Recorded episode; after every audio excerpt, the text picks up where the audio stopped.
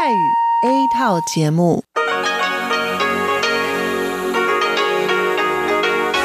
ที่นี่สถานีวิทยุเรดิโอไต้หวันอินเตอร์เนชันแนล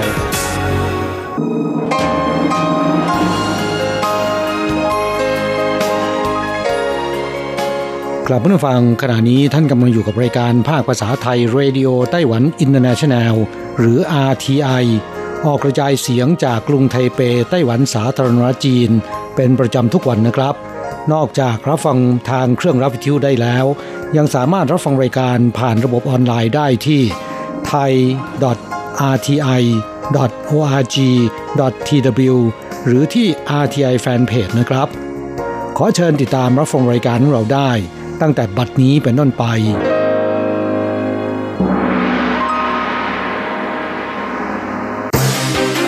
ลำดับแรก ขอเชิญติดตามรับฟัง ข่าวประจำวัน สวัสดีครับ คุณผู้ฟังที่เคารพ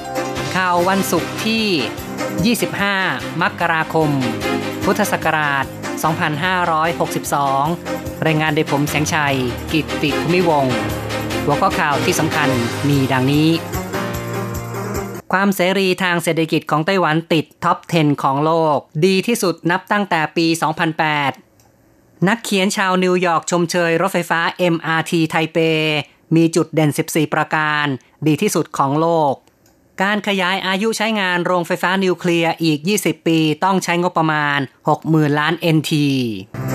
ต่อไปเป็นรายละเอียดของข่าวครับ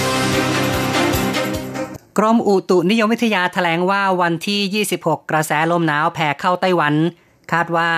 วันเสาร์ตอนกลางคืนถึงอาทิตย์เช้า อุณหภูมิลดเหลือ 10 องศาเซลเซียส กรมอุตุนิยมวิทยารายงานว่า วันที่ 25 อากาศอบอุ่นกว่าวันก่อน ภาคเหนืออุณหภูมิ 22 ถึง 23 องศาเซลเซียส แถบฮวาเลียนและไทตง 22 ถึง 24 องศาเซลเซียส ภาคกลางและใต้อาจถึง 24 ถึง 26 องศาเซลเซียสสำหรับวันที่ 26 กระแสลมหนาวจากจีน แผ่ลงมาทางใต้ อากาศเย็นชื้น โดยมีฝนตกในภาคเหนือ ชายทะเลแถบเมืองจีหลง เขตภูเขารอบไทเป และแถบอีหลาน ส่วนฮวาเลียนและไทตง และส่วนอื่นๆ มีฝนตกเป็นช่วงๆ กรมอุตุนิยมวิทยาพยากรณ์ว่ากระแสลมหนาวระลอกนี้ ปกคลุมไต้หวันจนถึงตอนเช้าของวันจันทร์ อุณหภูมิภาคเหนือ ภาคตะวันออกเฉียงเหนือ กลางคืนลดเหลือ 10-11 องศา กลางวัน 16-17 องศาเซลเซียส ภาคกลาง กลางคืน 11-12 องศาเซลเซียส กลางวัน 20 องศาเซลเซียส ภาคใต้กลางวัน 22 ถึง 23 องศาเซลเซียส อุณหภูมิกลางวันและกลางคืนห่างกัน 10 องศา ดังนั้นกลางคืนจะเหลือ 12 ถึง 14 องศาเซลเซียส ตั้งแต่ช่วงกลางวันของวันจันทร์ 28 มกราคม กระแสลมหนาวจะอ่อนกำลังลง อุณหภูมิจะเริ่มสูงขึ้น จนถึงวันพฤหัสจะรู้สึกอบอุ่นเหมาะกับการออกไปนอกบ้าน ข้าต่อไปครับ สภาพัฒนาแห่งชาติของไต้หวันรายงานในวันที่ 25 ไต้หวันติดอันดับท็อป 10 เสรีภาพทางเศรษฐกิจปี 2019 จัดทำโดย Heritage Foundation และ Wall Street Journal ทำการสำรวจ 180 เขตเศรษฐกิจทั่วโลก ไต้หวันอยู่ลำดับที่ 10 เลื่อนขึ้นดีกว่าปีที่แล้ว 3 อันดับ และอยู่ในลำดับที่ 5 ของเอเชียแปซิฟิก ซึ่งครอบคลุม 43 เขตเศรษฐกิจ โดยดีกว่าญี่ปุ่นและเกาหลีใต้ ถือว่ามีคะแนนดีที่สุดนับตั้งแต่ปี 2008 ซึ่งมีการเปลี่ยนแปลงวิธีให้คะแนน สภาพัฒนาแห่งชาติของไต้หวันแถลงว่า ปีที่แล้วไต้หวันแก้ไขกฎหมายพื้นฐานแรงงาน ในส่วนของสิทธิประโยชน์นายจ้างและลูกจ้างทำให้ตลาดแรงงานมีความยืดหยุ่น เสรีภาพด้านแรงงานจึงมีคะแนนเพิ่มขึ้น 6 คะแนน เป็นส่วนที่ดีขึ้นอย่างเห็นชัดเจน นอกจากนี้ในด้านทรัพย์สินทางปัญญา ประสิทธิภาพกระบวนการกฎหมาย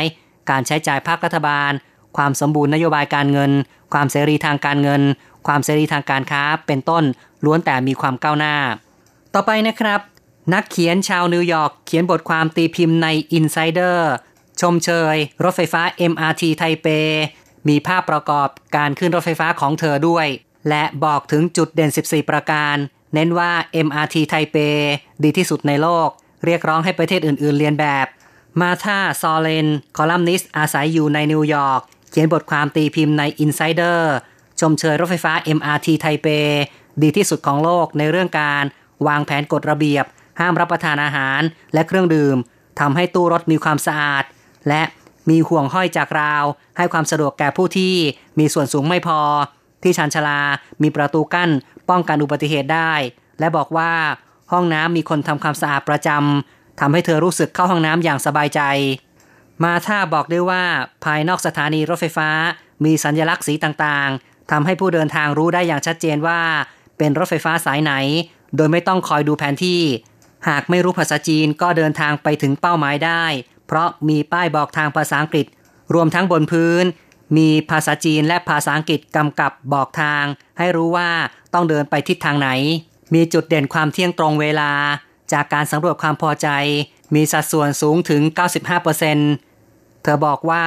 ค่าโดยสารไม่แพง การใช้บัตร EasyCard สะดวกมาก ไม่ว่าจะรูดบัตรเครดิต หรือสะสมเงินล้วนแต่ใช้งานง่าย สรุปว่าเธออาศัยอยู่ในนครนิวยอร์กไม่เคยคิดเลยว่า การใช้รถ MRT ไทเป จะมีความสะดวกเช่นนี้ รวมทั้งเรียกร้องทุกประเทศ จะต้องเลียนแบบ MRT ไทเปทำให้คนได้มีประสบการณ์ ขึ้นรถในฝันไม่ใช่ฝันร้าย ข้อต่อไปครับ PTS ร่วมมือกับ NHK จัดทำสารคดี กำเนิดมนุษยชาติ สร้างผลงานจากไต้หวันสู่สายตาชาวโลก Our ancestors were born on this planet. มนุษยชาติมาจากไหน NHK ของญี่ปุ่น ใช้เวลา 3 ปี ทุ่งงบ 3 ล้านเยน เปิดโปงความจริง วิวัฒนาการของมนุษย์ ด้วยภาพยนตร์สารคดี 4K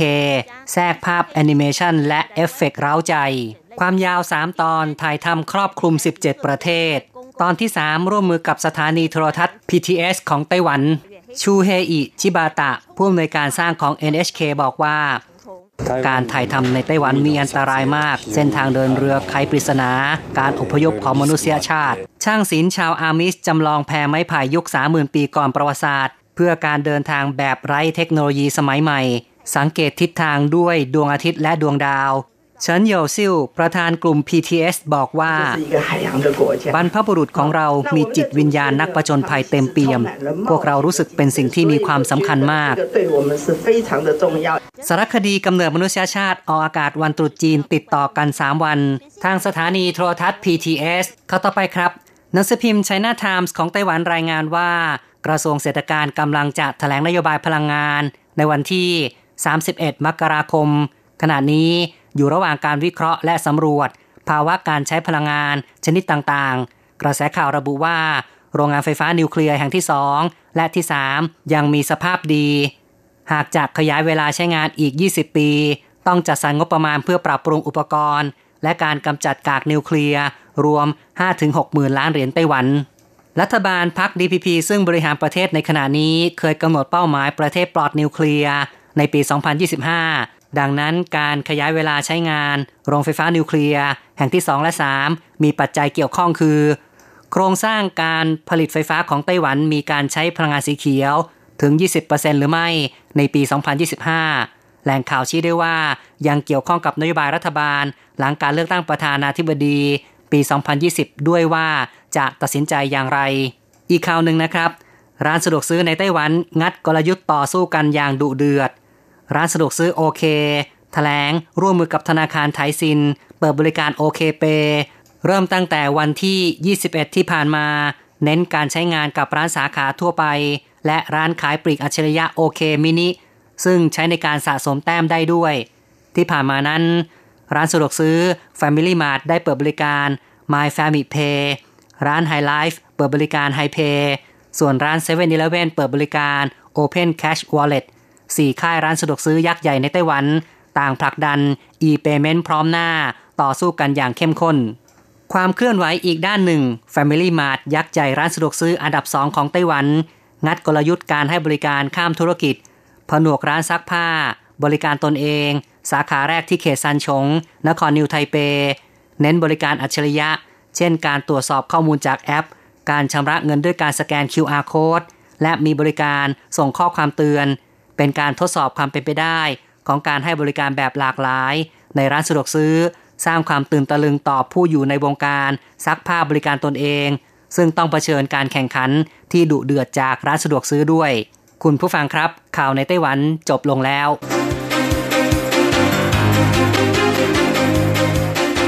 ต่อไปขอเชิญฟังข่าวต่างประเทศและข่าวจากเมืองไทยค่ะ สวัสดีค่ะ คุณผู้ฟังอทีไอที่เคารพทุกท่านขอต้อนรับเข้าสู่ช่วงของข่าวต่างประเทศและข่าวประเทศไทยกับดิฉันมณพรชัยวุฒิมีรายละเอียดของข่าวที่น่าสนใจดังนี้ เผยปี 2018 เป็นปีที่โลกมีอากาศร้อนมากที่สุดเป็นอันดับ 4 ในสถิติ Berkeley Earth นะคะ องค์กรในสหรัฐที่ทำงานวิจัยเกี่ยวกับสภาพอากาศ เปิดเผยข้อมูลค่ะว่าในช่วง 4 ปีที่ผ่านมา เป็นปีที่มีสภาพอากาศร้อนมากที่สุด นับตั้งแต่เริ่มมีการบันทึกสถิติอุณหภูมิโลก โดยปีนะคะคิศักราช 2018 เป็นปีที่มีอากาศร้อนมากที่สุดเป็นอันดับ 4รายงานของ e a r l y Bird นะคะ สรุปว่าอุณหภูมิของโลกในปีคิศกราช 2018 นั้น สูงกว่าระดับเฉลี่ยของอุณหภูมิในช่วงครึ่งทศวรรษหลังศตวรรษที่ 19 หรือช่วงระหว่างปีคิศกราช 1850 ถึง 1900 อยู่ที่ 1.16 องศาเซลเซียส อุณหภูมิเฉลี่ยของโลกในปี 2018 นะคะ ต่ำกว่าปี 2015 2016 และ 2017 แต่นับย้อนไปค่ะ ตั้งแต่ปี 2015 ขึ้นไปแล้วนะคะ ปี 2018 เนี่ยมีอุณหภูมิสูงกว่าทุกปีโดยปี 2016 เนี่ยยังเป็นปีที่ระดับอุณหภูมิเฉลี่ยนะคะ สูงมากที่สุด แม้ปี 2018 อุณหภูมิเฉลี่ยโดยรวมจะลดลงนะคะ แต่คาดว่าเป็นผลจากความผันผวนของสภาพภูมิอากาศในปีนั้น รูปแบบอุณหภูมินะคะ ยังคงดำเนินไปในทิศทางระยะยาวของสภาวะการเปลี่ยนแปลงของสภาพภูมิอากาศ ซึ่งก็คืออุณหภูมิจะร้อนมากขึ้นเรื่อยๆ ในขณะที่หน่วยงานของสหภาพยุโรปนะคะที่ติดตามเรื่องการเปลี่ยนแปลงของสภาพภูมิอากาศของโลกเนี่ยก็ได้เผยแพร่รายงานออกมา เช่นเดียวกันนะคะว่าปี2015 2015 ถึง 2018 เนี่ยเป็นช่วงปีที่โลกเนี่ยมีอากาศร้อนมากที่สุด ส่วนอีกด้านหนึ่งนะคะก็คือนายอันโตนิโอ กูเตเรสค่ะเลขาธิการใหญ่องค์การสหประชาชาตินะคะ ก็กล่าวระหว่างการเดินทางไปร่วมประชุม World Economic Forum ที่เมืองดาวอสสวิตเซอร์แลนด์ โดยเรียกร้องให้นานาชาติร่วมมือการแก้ไขปัญหาโลกร้อน เพราะขณะนี้โลกไล่ตามไม่ทันการเปลี่ยนแปลงของสภาพภูมิอากาศแล้ว ประชุมเศรษฐกิจโลกปี 62 เน้นพัฒนาสิ่งแวดล้อมคู่เศรษฐกิจ อดีตรองประธานาธิบดีอัลกอร์ของสหรัฐนะคะ แล้วก็นายกรัฐมนตรีจาซิดานอาร์เดนของนิวซีแลนด์ และเซอร์เดวิดเอเทนโบโร ผู้กำกับหนังสารคดีธรรมชาติ ชูประเด็นสิ่งแวดล้อมและสภาพอากาศเปลี่ยนแปลงเป็นวาระสำคัญ ของการประชุมเศรษฐกิจโลก World Economic Forum นะคะที่เมืองดาวอสสวิตเซอร์แลนด์ปีนี้ นายอัลกอร์นะคะผันตัวเองจากแวดวงการเมืองมาให้ความสำคัญกับปัญหาสิ่งแวดล้อมและเคลื่อนไหวให้ทั่วโลก ตระหนักถึงอันตรายค่ะจากสภาพภูมิอากาศที่เปลี่ยนแปลงนะคะ จนเขาเองเนี่ยได้รับรางวัลโนเบลอะคาเดมีอวอร์ดเอมมี่และรางวัลแกรมมี่นะคะจากความพยายามเคลื่อนไหวเพื่อสิ่งแวดล้อม อดีตรองประธานที่ปรึกษาสหรัฐคนนี้นะคะ ในฐานะของนักสิ่งแวดล้อมเนี่ยเขาก็ได้เรียกร้องให้ผู้นำทั่วโลกค่ะกำหนดนโยบายของประเทศต่างๆนะคะ ที่ประชุมในเวทีเศรษฐกิจโลก ซึ่งนะคะให้ช่วยกันรับมือสภาพอากาศที่เปลี่ยนแปลง ทางด้านนะคะ คุณจาซินดาอาร์เดิร์นค่ะนายกรัฐมนตรีหญิงของนิวซีแลนด์นะคะก็กล่าวว่าผู้นำทางการเมืองทั่วโลกต้องแสดงแนวทางที่ชัดเจน เพื่อรับมือกับปัญหาสภาพอากาศที่เปลี่ยนแปลงไป ขณะที่นายกรัฐมนตรีชินโซอาเบะของญี่ปุ่นค่ะ ก็เรียกร้องให้มีการลงทุนในนวัตกรรมใหม่ๆ เพื่อสกัดไม่ให้อุณหภูมิของโลกเนี่ยทะยานขึ้นไปอีก รวมทั้งพัฒนาเทคโนโลยีนะคะ เพื่อลดค่าใช้จ่ายในการใช้เชื้อเพลิงไฮโดรเจน โดยย้ำว่าเรื่องสิ่งแวดล้อมและเศรษฐกิจทุนนิยมเนี่ยสามารถพัฒนาควบคู่กันได้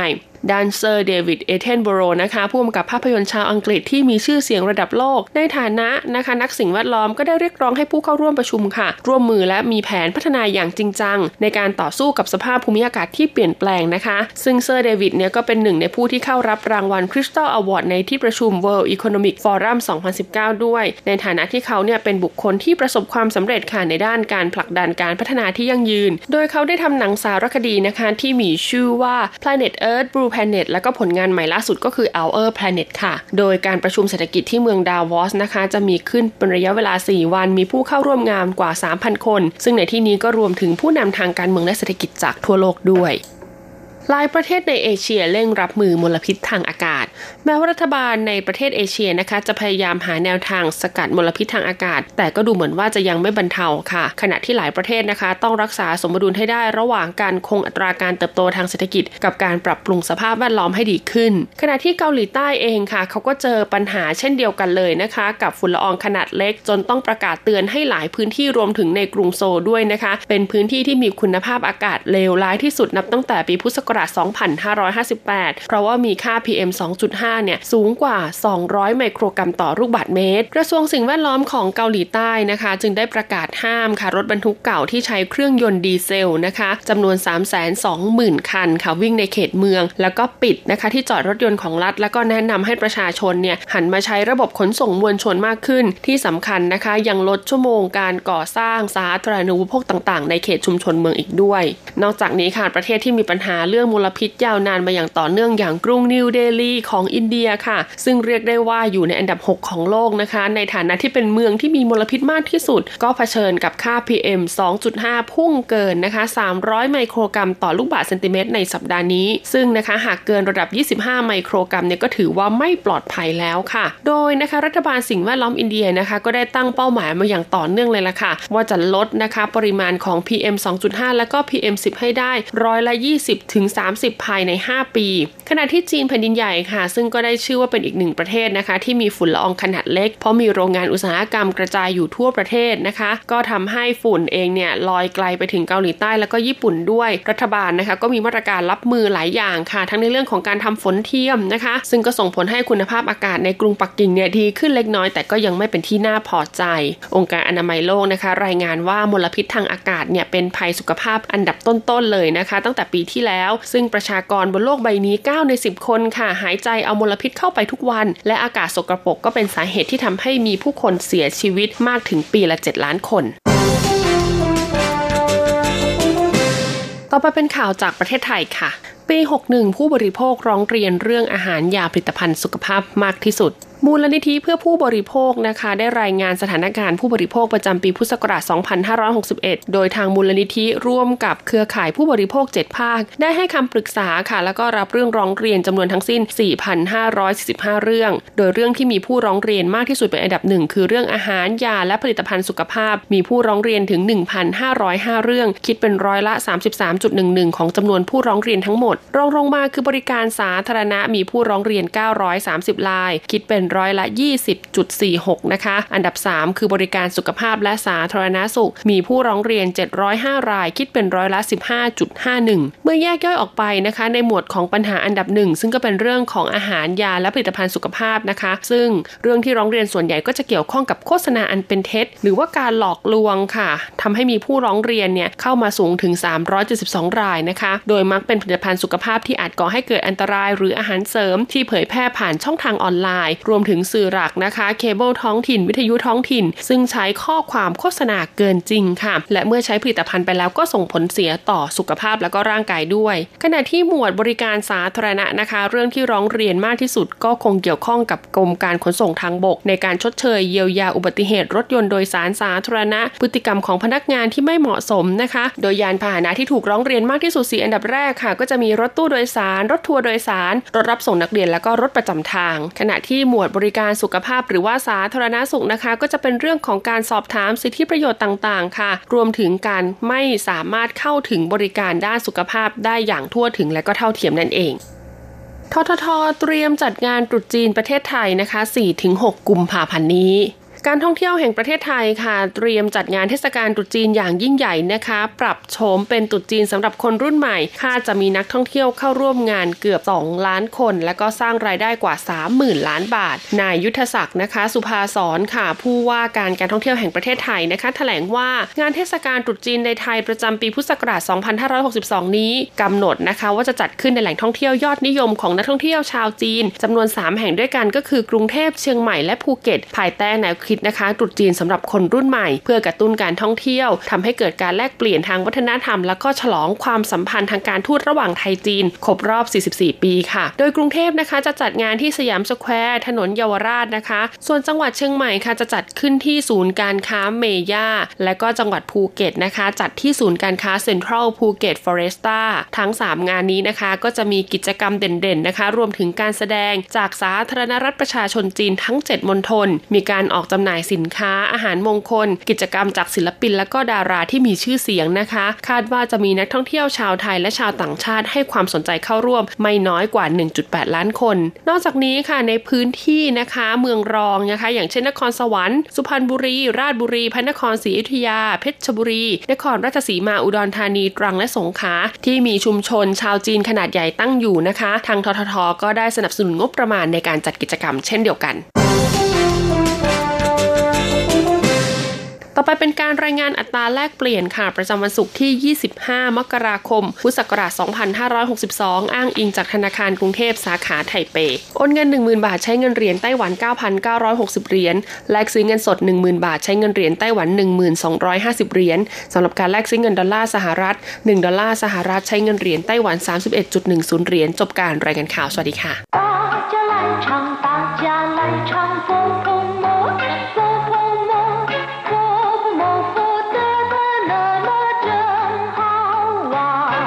สวัสดีครับเพื่อนผู้ฟัง พบกันในวันนี้เราจะมาเรียนบทเรียนที่ 8 ของแบบเรียนชั้นสูง บทที่ 8 เจี้ยเฉียนเออยืมเงินตอนที่สองในบทที่ 7 ที่ผ่านมานะครับ เราได้เรียนคำสนทนาเกี่ยวกับการยืมเงินกับคนอื่นมาแล้ว ในบทนี้เราจะมาเรียนคำสนทนาเกี่ยวกับการยืมเงินกันต่อ แต่เป็นการให้ยืมเงินนะครับ第八课借钱二课文我把钱借给邻居 他说半年以后还，可是现在他黄牛了，怎么办？你把钱借给他的时候，让他写借据了吗？还是有别的人在场呢？既没让他写借据，也没别的人在场。多少钱呢？如果钱不多，就算了吧。吃次亏，学次乖，下次别再把钱借给不可靠的人。是啊，都怪我糊涂，花钱买经验。第八课借钱二บทที่8ยืมเงินตอนที่สอง我把钱借给邻居他说半年以后还可是他现在黄牛了怎么办我把钱借给邻居แปลว่า ฉันยืมเงินให้เพื่อนบ้าน他说半年以后还เขาบอกว่าครึ่งปีก็จะคืนให้ 可是现在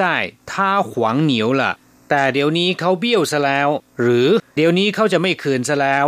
จะมาป้านจะทำอย่างไรหลิงจี้ก็คือเพื่อนบ้านนะครับป้านเหนียนคือครึ่งปีป้านเหนียนหยี่เข้าครึ่งปีให้หลังป้านเหนียนหยี่เข้าขวานจะคืนให้หลังจากครึ่งปีไปแล้ว可是现在他黄牛了可是แต่ว่า现在 ขณะนี้ถ้าหวงเหนียวละเขากลับคำซะแล้ว หรือเขาเบี้ยวซะแล้วจะมาป้านจะทำอย่างไรดี你把钱借给他的时候让他写借据了吗还是有别的人在场呢ตอนคุณให้เขายืมเงิน ให้เขาเขียนใบยืมเงิน หรือว่ามีคนอื่นอยู่ด้วยหรือเปล่า你把钱借给他的时候ตอนคุณให้เขายืมเงิน让他写借据了吗 ให้เขาเขียนใบยืมเงิน还是有别的人在场呢หรือมีคนอื่นอยู่ด้วยหรือเปล่า既没让他写借据也没别的人在场ทั้งไม่ได้ให้เขาเขียนใบยืมเงิน และไม่มีใครอยู่ด้วย多少钱呢如果钱不多就算了吧吃次亏学次乖下次 别再把钱借给不可靠的人เงินมากไหมล่ะ ถ้าหากว่าเงินไม่มากก็แล้วไป เสียรู้ครั้งหนึ่ง เรียนรู้ครั้งหนึ่ง คราวหน้าอย่ายืมเงินให้คนที่เชื่อถือไม่ได้อีก是啊都怪我糊涂花钱买经验นั่นสิ ต้องโทษฉันเองที่เลอะเทอะ ใช้เงินซื้อประสบการณ์ครับผู้ฟังทราบความหมายของคำสนทนาในบทนี้แล้ว ต่อไปขอให้พลิกไปที่หน้า 36 เราจะไปเรียนรู้คำศัพท์ และก็วลีใหม่ ๆ ในบทเรียนนี้คำที่หนึ่งขวางเหนียว แปลว่า เบี้ยว หรือว่าบิดพลิ้ว ไม่ทำตามคำสัญญา ความจริงถ้าแปลกันตรงตัวคำว่าขวางเหนียว ก็แปลว่าโค หรือว่าวัวนะครับ ซึ่งก็เป็นสัตว์เลี้ยงในครัวเรือน แต่ฉะไหนจึงมาเกี่ยวข้องและหมายถึงบิดพลิ้ว เบี้ยวกลับคำหรือกลับกรอก ไม่ปฏิบัติตามคำมั่นที่ให้ไว้ สันนิษฐานว่าชาวจีนนะครับ เห็นว่าวัว ดื้อรั้นสอนยากนะครับ จึงมีหลายที่หลายแห่งที่ใช้คำว่าหนิวหรือวัว ในความหมายสอบไปในทางที่ไม่ดี อย่างเช่นคำว่าหนิวผีชี่นิสัยอย่างวัว ซึ่งก็หมายถึงนิสัยที่ไม่ยอมฟังใคร ดื้อรั้น อะไรนิดอะไรหน่อยนะครับ ก็โมโหโกรธา ขวางเหนียวหมายถึงการรับปากใครไว้แล้วเนี่ยไม่ทำตามคำมั่นสัญญานะครับ เบี้ยวเอาดื้อพูดไว้เป็นมั่นเป็นเหมาะ แต่ว่าถึงเวลาทำจริง ๆ กันแล้วเนี่ยกลับไม่ปฏิบัติตาม เรียกว่าขวางเหนียวนะครับ นอกจากนี้คำว่าขวางเหนียวยังหมายถึงพวกอันธพาลหน้าโรงหนัง หรือหน้าสถานีขนส่งนะครับ ที่กว้านซื้อบัตรเข้าชมภาพยนตร์หรือว่าตั๋วโดยสาร แล้วก็นำมาขายในราคาสูงกว่าปกติ หากำไรโดยไม่ชอบนะครับ เรียกคนที่กระทำเช่นนี้ว่า ขวางเหนียว ส่วนตั๋วหรือว่าบัตรที่ซื้อในลักษณะนี้เรียกว่าหวางเหนียวเพี้ยวคำที่สองนะครับ เจ้จี้หลักฐานการยืมเงินหรือว่าใบยืมเงิน ซึ่งจะระบุจำนวนเงินที่ยืม แล้วก็ลายเซ็นผู้ยืมเงินคำว่าเจ้นะครับ ก็แปลว่ายืมคำนี้เราเรียนมาแล้วในบทเรียนที่ 7 ส่วนจี้แปลว่า หลักฐาน อย่างเช่นว่าเจิ้งจี้พยานหลักฐานเซาจี้หลักฐานที่รับของ หรือว่าใบเสร็จรับเงิน ใบเสร็จรับของนะครับ เจี้ยจี้แปลว่าหลักฐานการยืมเงิน หรือว่าหลักฐานการยืมของ แต่ในบทเรียนนี้หมายถึงหลักฐานการยืมเงินคำศัพท์คำที่สาม在场แปลว่าอยู่ในที่เกิดเหตุ อย่างเช่นว่า有谁在场มีใครอยู่ในเหตุการณ์ หรือมีใครอยู่ในที่เกิดเหตุคำว่าใจเรียนไปแล้ว แปลว่าอยู่ คงอยู่ หรือว่าดำรงอยู่นะครับ ส่วนคำว่าช่างแปลว่าสนามหรือว่าสถานที่เกิดเหตุ อย่างเช่นว่า จี้ช่างสนามบินเช่าช่างสนามออกกำลังกาย ชื่อช่างแปลว่าตลาดใจช่างก็คืออยู่ในเหตุการณ์อยู่ในที่เกิดเหตุนะครับ อีกคำหนึ่งคำที่สี่ชื่อซื่อคุยเฉวยซื่อกวยเสียรู้ไปครั้งหนึ่ง ฉลาดขึ้นครั้งหนึ่ง ชื่อคุยแปลว่า เสียรู้ เสียเปรียบหรือว่าเสียหาย ขาดทุนก็ได้นะครับ อย่างเช่นว่า不听好人言吃亏在眼前เป็นคติพจน์ที่มีความหมายว่า ไม่รับฟังคำตักเตือนของคนดีๆนะครับ ดังนั้นจึงได้รับความเสียหายทันตาเห็น这次买卖我们吃亏了การซื้อขายหรือว่าการค้าในครั้งนี้ พวกเราเสียเปรียบ หรือพวกเราขาดทุนซะแล้วคำว่า吃亏 บางครั้งก็จะนำไปพูดรวมกับอีกคำหนึ่งนะครับ เป็นชื่อคุยช่างตั้ง แปลว่าถูกหลอกหรือว่าถูกต้มได้รับความเสียหาย เมื่อเราหวังดีต่อใครสักคนหนึ่ง ที่เขาจะทำการค้ากับคนโกง หรือคนที่มีประวัติไม่ดี เราก็จะตักเตือนเขาว่าเฉาชินชื่อคุยช่างตั้ง ระวังจะถูกหลอกได้รับความเสียหายคำว่าเฉียกวยแปลว่าได้เรียนรู้หรือว่าฉลาดขึ้น เช่นช่างละอีสตั้ง 我学乖多了หลงกลไปครั้งหนึ่ง ผมเปลี่ยนเป็นฉลาดขึ้นเยอะส่วนคำว่าซื่อเป็นศัพท์บอกจำนวน เป็นคำย่อของคำว่าอีซื่อที่แปลว่าหนึ่งครั้ง คนจีนเวลาพูดคำว่าอีซื่อหรือหนึ่งครั้งเนี่ยมักจะละเว้นคำว่าอีที่แปลว่าหนึ่งพูดแต่ซื่อนะครับ ซึ่งมีความหมายอย่างเดียวกับอีซื่อหรือหนึ่งครั้งนะครับศัพท์คำที่ห้าที่เราจะมาเรียนรู้กันเข่อเข้าน่าเชื่อถือ เชื่อถือได้ ไว้ใจได้ อย่างเช่นว่า他为人很可靠เขาเป็นคนไว้เนื้อเชื่อใจได้这个消息可不可靠ข่าวนี้เชื่อถือได้หรือไม่ อีกคำหนึ่งนะครับคำที่หกคำว่าก้ยแปลว่าตำหนิ โทษ หรือแปลว่า ต่อว่า เช่น这不能怪他只怪我没交代清楚เรื่องนี้จะโทษเขาไม่ได้ ต้องว่าหรือว่าต้องโทษผมที่ไม่ได้มอบหมายให้ชัดเจน ศัพท์คำสุดท้ายหรือคำที่ 7 นะครับ ขูถูแปลว่าเลอะเทอะ เลอะเลือน งงหรือว่าสับสน ตรงข้ามกับคำว่า จิงหมิง ที่แปลว่าฉลาดหลักแหลม อย่างเช่นว่าถ้าจั่วชื่เขเขาทำงานเลอะเทอะ ซึ่งหมายถึงมักจะลืมโน่นลืมนี่กลับเพื่อนฟังเรียนรู้คำศัพท์ไปแล้ว ต่อไปขอให้พลิกไปที่หน้า 37 นะครับ เราจะมาฝึกหัดพูดกับคุณครูจะมาป้าน แปลว่าทำอย่างไรดี หรือจะทำอย่างไรดี还是呢แปลว่า หรือว่า是他的还是你的呢เป็นของเขาหรือเป็นของคุณจีเหมยเหย่เหมยมีความหมายว่า ไม่ทั้งนั้นนะครับ อย่างเช่นว่าจี没有钱也没有工作ทั้งขัดสนเงิน และไม่มีงานทำเปียใจแปลว่า อย่าอีกเลย อย่างเช่นว่า 别再玩了อย่าเล่นอีกเลย别再着迷了อย่าหลงงมงายอีกเลยกลับผู้ฟัง เราจะกลับมาพบกันใหม่ในบทเรียนถัดไป สวัสดีครับ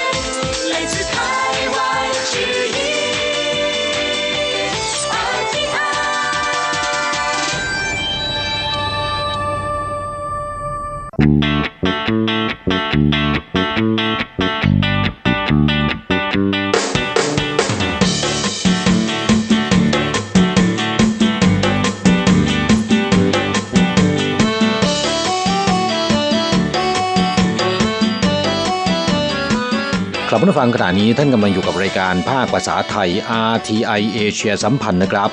ลำดับต่อไปขอเชิญติดตามรับฟัง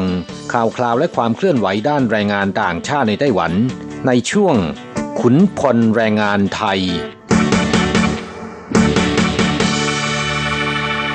现在进行台湾地区有关外籍劳工的新闻。新经济移民法草案已交付立法院委员会审查，顺利的话，可望下个会期就会审查完成。ครับผู้ฟังช่วงนี้มาฟังข่าวคราวด้านแรงงานต่างชาติในไต้หวันกันนะครับ อันดับแรกมาฟังข่าวกฎหมายคนเข้าเมืองฉบับใหม่ ยังไม่ผ่านสภานะครับ ต้องรอลุ้นต่อในการประชุมสมัยหน้าหลังตรุษจีนไปแล้ว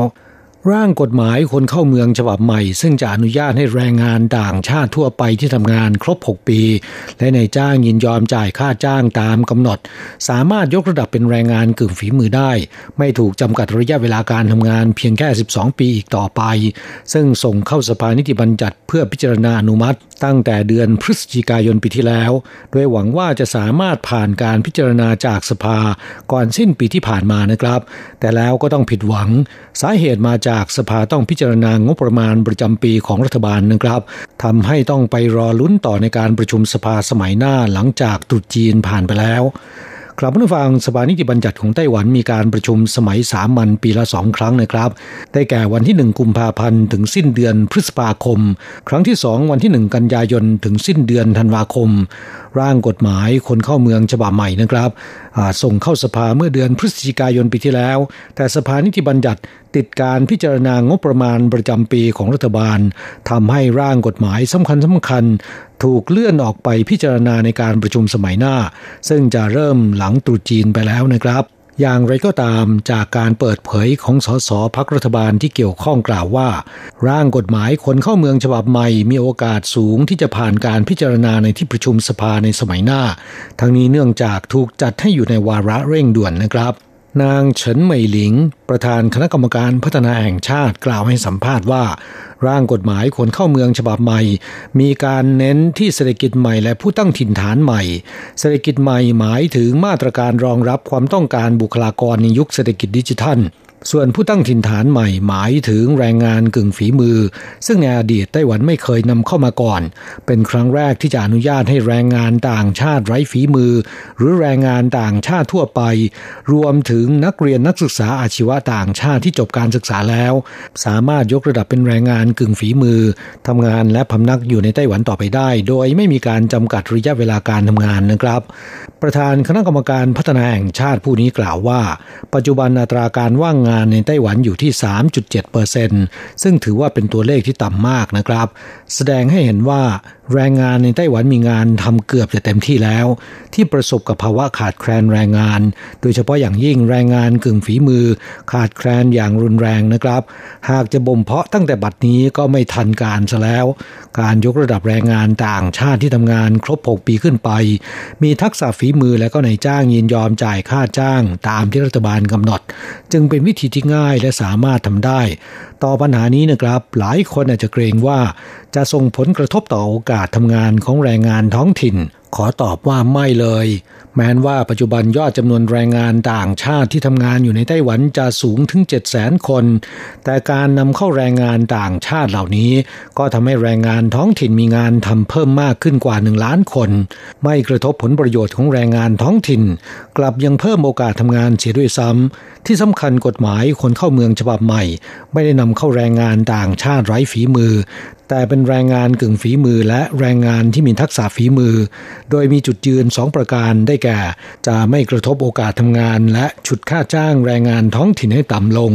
ด้วยการควบคุมจำนวนตามความต้องการ จะไม่เปิดให้ว่าจ้างอย่างพร่ำเพรื่อ จึงขอให้ทุกฝ่ายวางใจได้นะครับ ครับผู้ฟังเพื่อที่จะปรับโครงสร้างประชากรในไต้หวันและแก้ไขภาวะขาดแคลนแรงงาน โดยเฉพาะแรงงานกึ่งฝีมือนะครับ คณะกรรมการพัฒนาแห่งชาติ ได้ร่างกฎหมายคนเข้าเมืองฉบับใหม่ เพิ่มการว่าจ้างแรงงานกึ่งฝีมือจาก 3 แหล่งด้วยกันนะครับ ได้แก่อนุญาตให้แรงงานต่างชาติที่มีทักษะฝีมือ และทำงานอยู่ในไต้หวันครบ 6 ปีขึ้นไปแล้ว ยกระดับเป็นแรงงานกึ่งฝีมือได้ หรือนักเรียนนักศึกษาต่างชาติที่จบการศึกษาในไต้หวันในระดับมัธยมปลาย หรือระดับอาชีวศึกษา สามารถเข้าทำงานได้ รวมถึงนำเข้าชาวต่างชาติที่มีทักษะฝีมือในระดับปานกลาง แต่การนำเข้าแรงงานกึ่งฝีมือจากต่างประเทศ ในขั้นแรกยังไม่พิจารณานะครับ โดยทั้ง 3 กลุ่มมีเงื่อนไขสำคัญคือ ในจ้างต้องจ่ายค่าจ้าง ไม่ต่ำกว่า 41,393 เหรียญไต้หวันสำหรับแรงงานในภาคการผลิต และ 32,000 เหรียญไต้หวันสำหรับผู้อนุบาลในครัวเรือน เมื่อได้รับการยกระดับเป็นแรงงานกึ่งฝีมือแล้วนะครับ จะไม่ถูกจำกัดระยะเวลาทำงานเหมือนอย่างแรงงานต่างชาติทั่วไปอีกต่อไป และเมื่ออยู่ทำงานในไต้หวันครบ 5 ปี แต่ละปีอยู่ครบ 183 วัน สามารถยื่นขอใบถิ่นที่อยู่ถาวร หรือแปลงสัญชาติเป็นพลเมืองไต้หวันได้ตามกฎหมายว่าด้วยสัญชาตินะครับ สำหรับค่าจ้างที่ตั้งไว้ 41,393 เหรียญไต้หวัน ซึ่งในจ้างและแรงงานต่างชาติจำนวนมากร้องว่าค่อนข้างสูงนั้น นางเฉินเหมยหลิง ประธานคณะกรรมการพัฒนาแห่งชาติกล่าวว่า การว่าจ้างแรงงานกึ่งฝีมือชาวต่างชาติ หากค่าจ้างเทียบเท่าแรงงานไร้ฝีมือทั่วไป จะส่งผลกระทบต่อโอกาสทำงาน และฉุดค่าจ้างของแรงงานท้องถิ่นให้ตกต่ำโดยค่าจ้างแรงงานกึ่งฝีมือ 41,393 เหรียญดูแล้วอาจจะสูง แต่อย่าลืมว่าทุกวันนี้นอกจากค่าจ้างแล้วในจ้างยังต้องจ่ายเงินเข้ากองทุนเพื่อความมั่นคงในการทำงานของแรงงานท้องถิ่นเดือนละ 2,000 เหรียญต่อการว่าจ้างแรงงานต่างชาติหนึ่งคน บางโรงงานจ่ายมากกว่านั้น เพราะว่าซื้อควต้าพิเศษเพิ่มเติม แต่เมื่อยกระดับเป็นแรงงานกึ่งฝีมือแล้วในจ้างไม่ต้องจ่ายเงินเข้ากองทุนอีกต่อไปนะครับแต่จากการเปิดเผยของเจ้าหน้าที่ที่เกี่ยวข้องกล่าวว่า ค่าจ้างแรงงานกึ่งฝีมือ จะอนุโลมให้ใช้รายได้รวมตลอดทั้งปีนะครับ ไม่ใช่เพียงแค่เงินเดือนพื้นฐานอย่างเดียว แต่หมายรวมไปถึงค่าจ้างทำงานล่วงเวลา เบี้ยเลี้ยง ตลอดจนเงินโบนัสเป็นต้น แรงงานในภาคการผลิตมีรายได้รวมตลอดทั้งปีไม่ต่ำกว่า 496,716 เหรียญ เมื่อเฉลี่ยเป็นรายเดือนคือ 41,393 เหรียญ ส่วนผู้อนุบาลในครัวเรือน มีรายได้รวมเฉลี่ยไม่เกิน 384,000 เหรียญ หรือเฉลี่ยเดือนละ 32,000 เหรียญ ก็จะเข้าข่ายได้รับอนุญาตให้ยกระดับเป็นแรงงานกึ่งฝีมือได้นะครับ ครับผู้ฟังก็คงจะต้องรอลุ้นต่อในการประชุมสภานิติบัญญัติสมัยหน้า ซึ่งจะเปิดการประชุมในวันที่หนึ่งกุมภาพันธ์นี้ แต่เนื่องจากติดช่วงเทศกาลตรุษจีน จึงต้องรอให้พ้นเทศกาลตรุษจีนกันแล้วมาลุ้นต่อนะครับ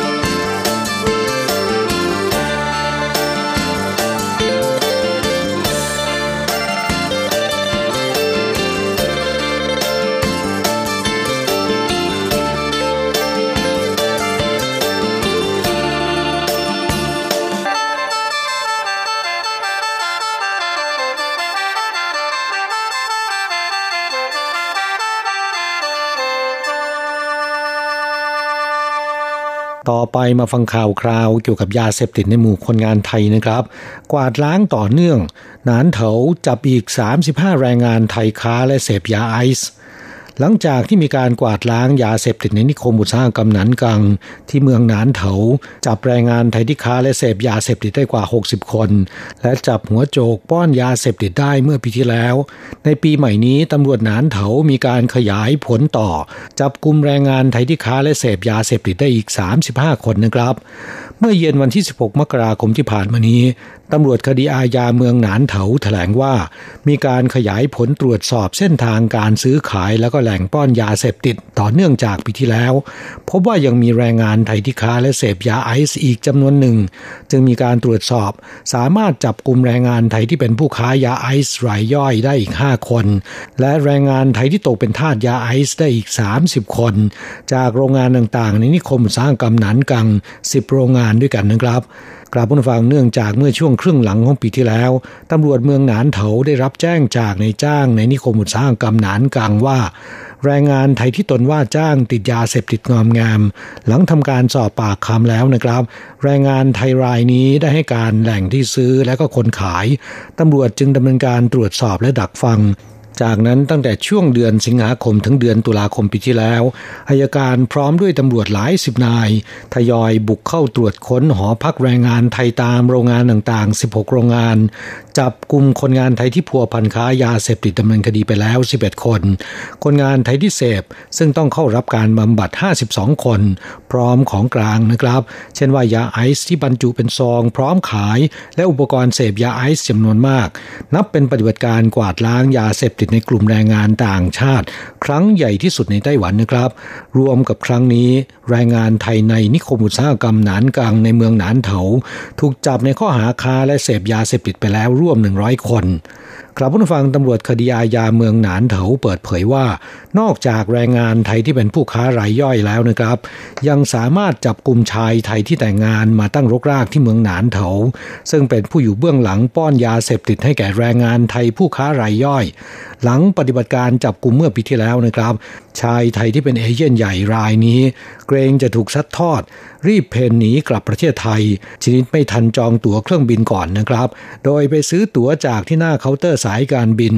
โดยหารู้ไม่ว่าความเคลื่อนไหวของเขาถูกตำรวจจับตา และสามารถล็อกตัวจากสนามบินนานาชาติเถาหยวนกลับมาดำเนินคดีได้ และนอกจากคนไทยรายนี้แล้วนะครับ ยังจับกลุ่มผู้ค้าชาวไต้หวันได้อีกหนึ่งรายตำรวจกล่าวว่าจากปฏิบัติการกวาดล้างตั้งแต่ปีที่แล้วจนถึงขณะนี้ สถานการณ์ยาเสพติดในเมืองหนานเถาสงบลงเยอะมากแรงงานต่างชาติต่างรู้ว่าตำรวจเอาจริง ไม่กล้าเอาตัวเข้าเสี่ยงนะครับ อย่างน้อยก็ในระยะหนึ่ง และหากแรงงานไทยที่พบเห็นมีผู้ค้าและเสพยาเสพติด สามารถแจ้งเบาะแสผ่านสำนักงงานแรงงานไทยได้ ฝ่ายตำรวจจะดำเนินการตรวจจับอย่างเข้มงวดนะครับ ครับผู้ฟังมีนายจ้างในนิคมสร้างกำนานกังจำนวนมากแจ้งว่า คนงานไทยในโรงงานของตนเปลี่ยนไปเป็นคนละคน จากเดิมที่นอบน้อมขยันทำงานและให้ความร่วมมือโดยดี เปลี่ยนไปเป็นคนที่มีอารมณ์หงุดหงิดง่ายทำงานไม่ตั้งใจ ตาเมื่อลอย คล้ายติดยาเสพติดตำรวจจึงมีการตรวจสอบพบว่ามีคนไทยตั้งตัวเป็นหัวหน้าแก๊งค้ายา หลอกล่อให้คนงานไทยตามโรงงานต่างๆ เสพยาไอซ์ฟรี เมื่อติดแล้วเนี่ยดึงมาเป็นเอเย่นสร้างเครือข่ายค้ายาไอซ์ทั่วนิคมอุตสาหกรรม เนื่องจากเป็นคนงานไทยทั้งหมดนะครับ จึงเป็นเครือข่ายแบบปิด แรงงานชาติอื่น หรือว่าแรงงานท้องถิ่นยากที่จะเข้าถึงทำให้แรงงานไทยจำนวนมาก ติดยาเสพติดกันงอมแงมนะครับ ในด้านการดำเนินคดีนั้น แรงงานไทย 11 คนที่ถูกตั้งข้อหาค้ายาไอซ์เมื่อปีที่แล้ว มี 4 คนหลักฐานมัดตัวแน่นหนานะครับ ถูกควบคุมส่งดำเนินคดี ขณะนี้ยังอยู่ในขั้นตอนการพิจารณาของศาลที่เหลือให้ในจ้างประกันตัว ไปรอหมายเรียกจากศาลโดยมีคำสั่งห้ามเดินทางออกนอกประเทศ จนกว่าจะเสร็จกระบวนการทางศาลนะครับ ส่วนของแรงงานไทยผู้เสพอีก 52 คน ทยอยถูกส่งไปยังสถานบำบัด ผู้ผ่านการบำบัดแล้วเนี่ยในประเทศกลับประเทศ ห้ามเดินทางเข้าสู่ไต้หวันตลอดไปนะครับ ครับผู้ฟังตำรวจเมืองหนานเถาสันนิษฐานว่า ผู้ค้ายาเสพติดบางคน อาจจะปลอมตัวเข้ามาในคราบของคนงานไทย แต่มีวัตถุประสงค์หลักคือขายยาเสพติดให้แก่แรงงานไทย ซึ่งส่วนใหญ่ทำงานเหน็ดเหนื่อย โดยอ้างว่าเสพยาไอซ์แล้วจะทำให้ไม่ง่วงนอนทำงานติดต่อกันได้นานขึ้น แต่หารู้ไม่ว่าเมื่อติดแล้วเนี่ยต้องเสียเงินจำนวนมากซื้อยาเสพติดนอกจากทำให้เงินไม่พอใช้ ไม่มีเงินส่งกลับบ้านไปให้ครอบครัว ต้องติดหนี้สินหนักแล้วนะครับ ยังทำให้สุขภาพย่ำแย่ บางคนเสพหนักถึงขั้นประสาทหลอน กลายเป็นคนสติเพี้ยนทำให้อนาคตของตัวเองและครอบครัวมืดมน จึงเตือนแรงงานไทยอย่าริลองเสพเป็นอันขาดนะครับ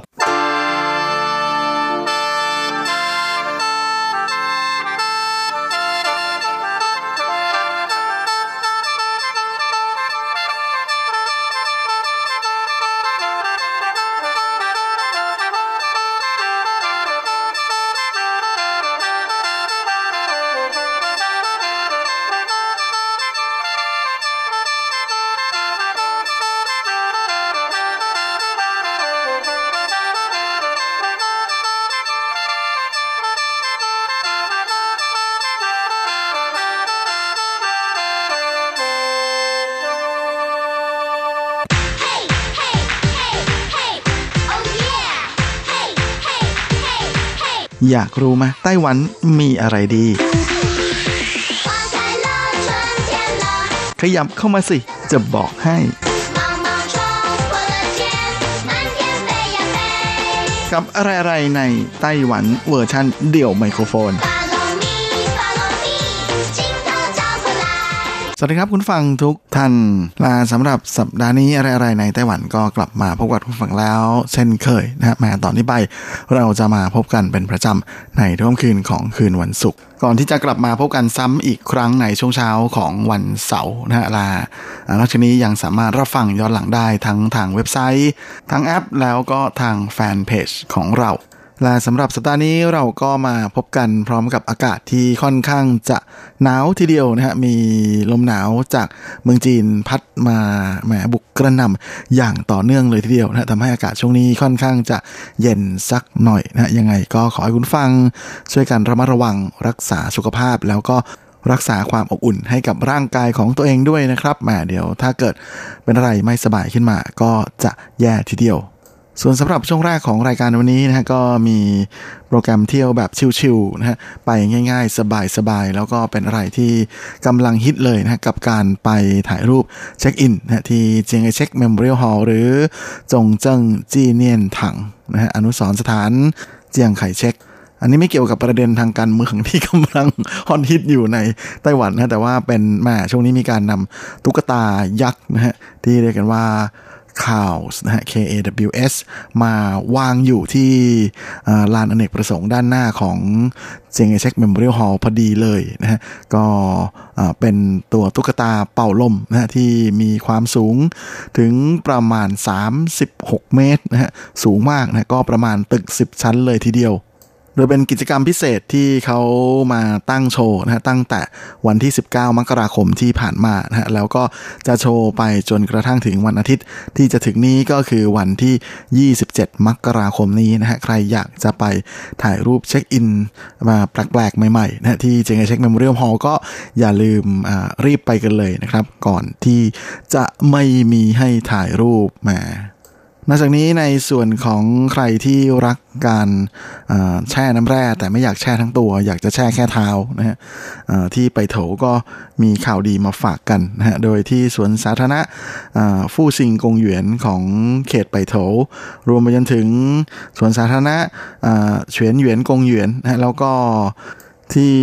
หลิวหวังกู่เวนเฉียนเผ่าเจียวซือนะก็คือเป็นเบ่อแช่เท้าหลิวหวังกู่นะฮะ แต่ละที่ก็จะมีที่บ่อน้ำแร่แบบให้แช่เท้านะฮะฟรีช่วงนี้ก็ไปกันได้นะฮะมีเปิดให้บริการกันแล้ว โดยจะเปิดให้บริการตั้งแต่วันอังคารถึงวันอาทิตย์นะก็คือหยุดวันจันทร์เวลา8โมงเช้าไปจนกระทั่งถึง6โมงเย็นนะแต่ว่าจะมีหยุดสองวันนะก็คือวันชูซี่ ก็คือวันที่ 4 กุมภาพันธ์นะฮะที่บ้านเรา จะเรียกว่าเป็นวันไหว้แล้วก็วันที่ 5 กุมภาที่เป็นวันตรงวันรุษจีนหรือชูอีนะฮะก็จะมี 2 วันนี้ที่เขาจะหยุดไม่ให้บริการนะแต่ว่าวันอื่นๆนั้นก็ไปกันได้ตามสะดวกโดย 3 จุดนี้จุดที่ไปสะดวกที่สุดเลยนะฮะก็เห็นจะได้แก่ บ่อแช่เท้าในสวนสาธารณะฟู่ซิงกงหยวนนะฮะเพราะว่าสามารถที่จะโดยสารรถไฟฟ้านะไปลงที่สถานีซินไปโถนะฮะแล้วก็พอเดินออกมาจากสถานีปุ๊บให้เลี้ยวซ้ายแล้วก็เดินไปอีกประมาณ 250 เมตรนะฮะก็จะถึงแล้วไปง่ายมาก ๆ เลย ส่วนอีกสองที่เผื่อใครสนใจนะฮะที่สวนสาธารณะเฉียนหยวนกงหยวนนั้น ก็จะสามารถลงรถไฟฟ้าที่สถานีไปโถนะฮะแล้วก็ต่อรถเมล์สายเสี่ยวเออสือปานะเป็นรถเมล์เล็กนะฮะสาย28 เล็ก ซึ่งก็จะไปลงที่ป้ายเฉียนหยวนกงหยวนได้เลยนะฮะส่วนอีกที่หนึ่งก็คือหลิวหวังกู่เวินเฉียนเผ่าเจ้าฉือนั้น ก็จะ ลงรถไฟฟ้าที่สถานีไปโถเหมือนกันนะฮะแล้วก็ต่อรถเมล์สาย小七 小九 小二十六 อ่าเป็นรถเมล์เล็กทั้งนั้นเลยนะฮะไปลงที่ป้ายหมีถัวซื่อจันสะดวกตรงไหนใกล้ตรงไหนก็ไปตรงนั้นกันได้เลย โดยที่ผมแนะนำให้ไปที่ฟู่ซิงกงหยวนนะฮะที่สถานีรถไฟฟ้าซินเป่ยโถนั้น เพราะว่าแถวนั้นนะฮะนอกจากจะไปแช่เท้าแล้วก็ยังมีที่เที่ยวอีกหลายแห่งนะฮะไม่ว่าจะเป็นห้องสมุดเป่ยโถนะฮะที่เป็นห้องสมุดที่เคยได้รับรางวัลสถาปัตยกรรมยอดเยี่ยมแห่งปีด้วยนะฮะแล้วก็ยังมีพิพิธภัณฑ์น้ำแร่เป่ยโถนะฮะเป่ยโถวันเฉียนปูกวันรวมไปถึงยังมีตี้เรอกูนะฮะหรือเทอร์โมวัลเล่นะฮะที่เป็นบ่อน้ำแร่ขนาดใหญ่นะให้เราได้ไปสัมผัสบรรยากาศความร้อน เพราะว่าแถวนั้นนั้นเป็นบ่อน้ำแร่ที่เป็นน้ำที่ผุดขึ้นมาจากใต้ดินเลยนะเพราะฉะนั้นอุณหภูมิจะสูงมาก แต่สีก็จะสวยทีเดียวนะฮะแล้วก็บรรยากาศค่อนข้างจะใช้ได้เลยนะฮะแล้วนอกจากนี้สำหรับเราชมรมคนรัก โปเกมอนทั้งหลายนะฮะที่สวนสาธารณะไปโถกงหยนตรงนั้นเลยเนี่ยตรงที่อยู่ข้างหลังห้องสมุดไปโถนะฮะตรงนั้นเนี่ยก็จะเป็นบริเวณที่มีโปเกมอนแปลกๆนะฮะค่อนข้างจะเยอะทีเดียวแล้วก็เป็นแหล่งจับโปเกมอนที่เป็นที่นิยมกันมากในหมู่นักเล่นโปเกมอนนะครับ ก็ไปแล้วก็สามารถถือโอกาสจับโปเกมอนได้ด้วย นะไปเที่ยวได้แช่น้ำแร่รีแลกได้ยังสนุกอีกต่างหากนะแต่ก็มีข้ออคำเตือนข้อควรระวังนะเพราะว่าที่บริเวณสวนสาธารณะซินเปโถเนี่ยด้านข้างๆนะจะเป็นเหมือนกับคลองเล็กๆนะฮะแล้วก็จะมีน้ำที่อาจจะร้อนๆเหมือนกับเป็นน้ำแร่นะฮะไหลผ่านนะซึ่งจริง ๆนั้นเขาห้ามลงไปแช่นะฮะแต่ว่าจะมีคนฝ่าฝืนลงไปนั่งแช่เท้าอยู่เป็นประจำก็ขอเตือนว่าอย่าลงไปแช่เลยนะเพราะว่าน้ำตรงนั้นเนี่ยมันเป็นน้ำสกปรกน้ำที่เขาถ่ายออกมาจาก หลาย ๆ แห่งที่เป็นแหล่งอาบน้ำแร่นะฮะแล้วก็บางทีเนี่ยถ้าเขาผ่านบ่อบำบัดก่อนก็ดี บางทีมันก็ไม่รู้ไงว่าผ่านหรือไม่ผ่านนะเราก็ไม่มีโอกาสไปตรวจนะแต่ว่าเขาก็ห้ามลงไปแช่ลงไปเล่นน้ำตรงนั้นฮะที่คลองเล็กๆที่ข้างๆนะฮะอย่าลืมนะครับแหมเพราะว่าผมเห็นมีคนลงไปเล่นกันพอสมควรเลยทีเดียวนะฮะปัจจุบันเขาก็พยายามทำรั้วกันนะฮะแต่ว่าก็นั่นแหละนะฮะมันอาจจะมีคนลงหลงลืมลืมนะฮะแบบหรือว่าคิดว่ามันก็เหมือนกันหรืออะไรอย่างนั้นนะฮะก็ไม่แนะนำนะครับ เพราะว่าเป็นน้ำสกปรกนะฮะใครเผลอลงไปแช่นี่มีโอกาสจะคันขยเยออะไรเอาจริง ๆ นะฮะ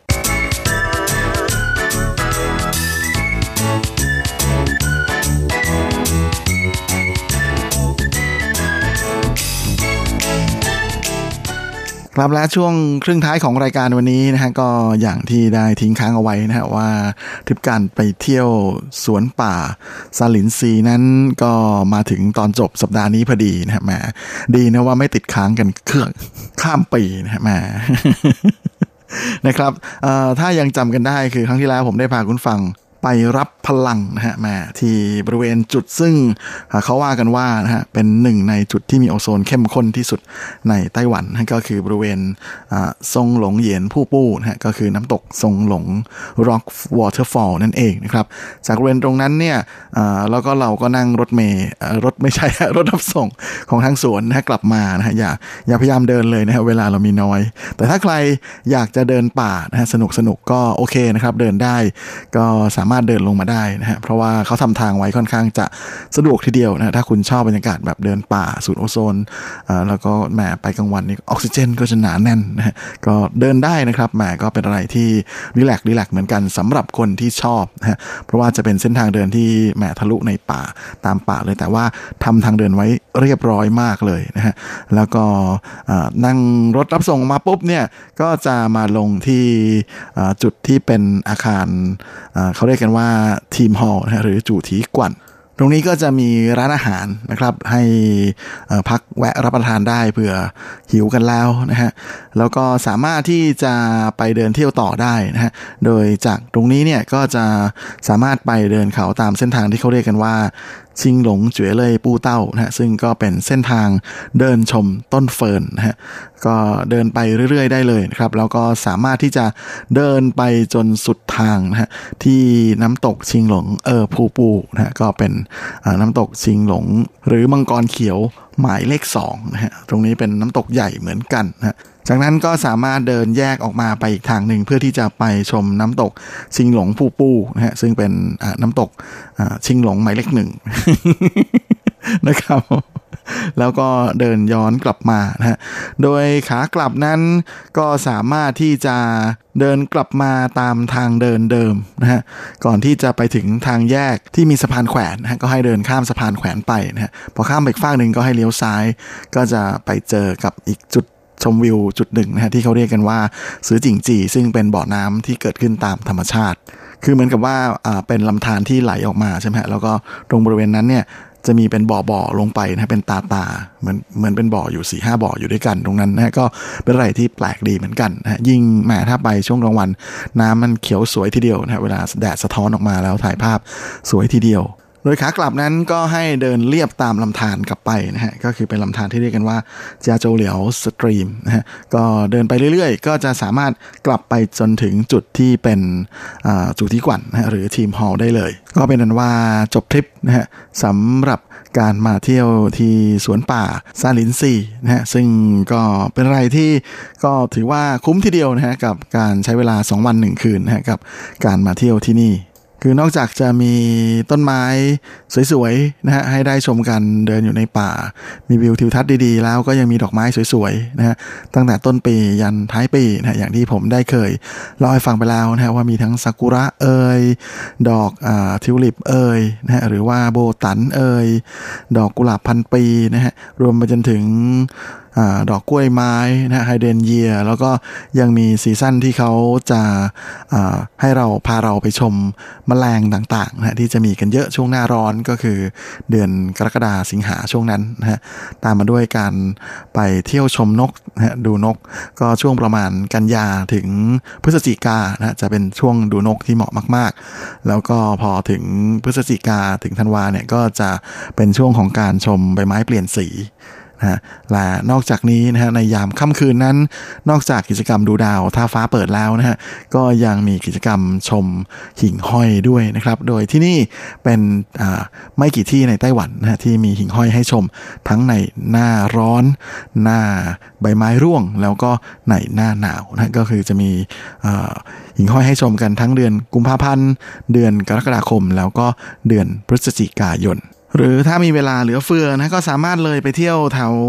ตำบลจูซานนะฮะซึ่งตรงนั้นเนี่ยก็จะมีสถานที่ท่องเที่ยวที่โด่งดังแล้วก็น่าสนใจอยู่ก็คือ TNT นะฮะหรือ Sky Ladder บันไดสวรรค์รวมไปถึงถ้าใครที่ชอบศึกษาธรรมชาติมากๆนะที่บริเวณเสี่ยวปั้นเทียนก็น่าสนใจนะฮะจะอยู่ตรงชายขอบระหว่างลูกกูกับ จูซานนะฮะตรงนั้นเนี่ยก็จะมีป่าไผ่สวยๆ ให้ได้ไปเดินชมกันนะฮะแบบอลังการเวอร์มากเลยนะฮะรวมไปจนถึงก็ยังมีไร่ชาสวยๆนะฮะให้เราได้ไปถ่ายรูปแล้วก็ไปชิมชากันด้วยนะฮะและแถวนี้ก็เป็นแหล่งกำเนิดของอชาชื่อดังที่เรียกกันว่าต้งติ่งอูหลงชา แล้วก็ยังมีทะเลสาบสวยๆ ให้ได้ชมกันด้วยนะก็คือทะเลสาบฉีหลิน ซึ่งแต่ละที่นั้นก็น่าสนใจมาก ๆ เลยนะโดยเฉพาะอย่างยิ่งในส่วนของป่าไผ่นะฮะที่เสี่ยวปั้นเทียน ก็เป็นจุดที่ผมก็อยากไปเหมือนกันนะแต่ยังไม่เคยไปเหมือนกันเอาไว้มีโอกาสไปเมื่อไหร่จะรีบหยิบมาเมาส์ให้คุณฟังได้ฟังกันเลยนะหรือในช่วงตรุษจีนหยุดยาวๆ ที่จะถึงนี้นะฮะคุณฟัง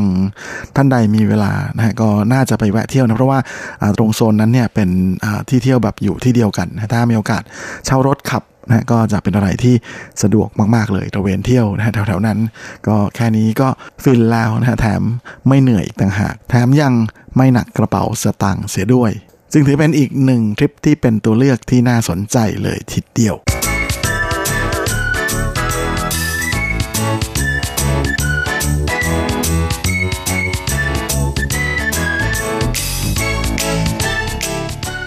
ครับและเวลาของรายการสัปดาห์นี้ก็หมดลงอีกแล้วนะครับผมก็คงจะต้องขอตัว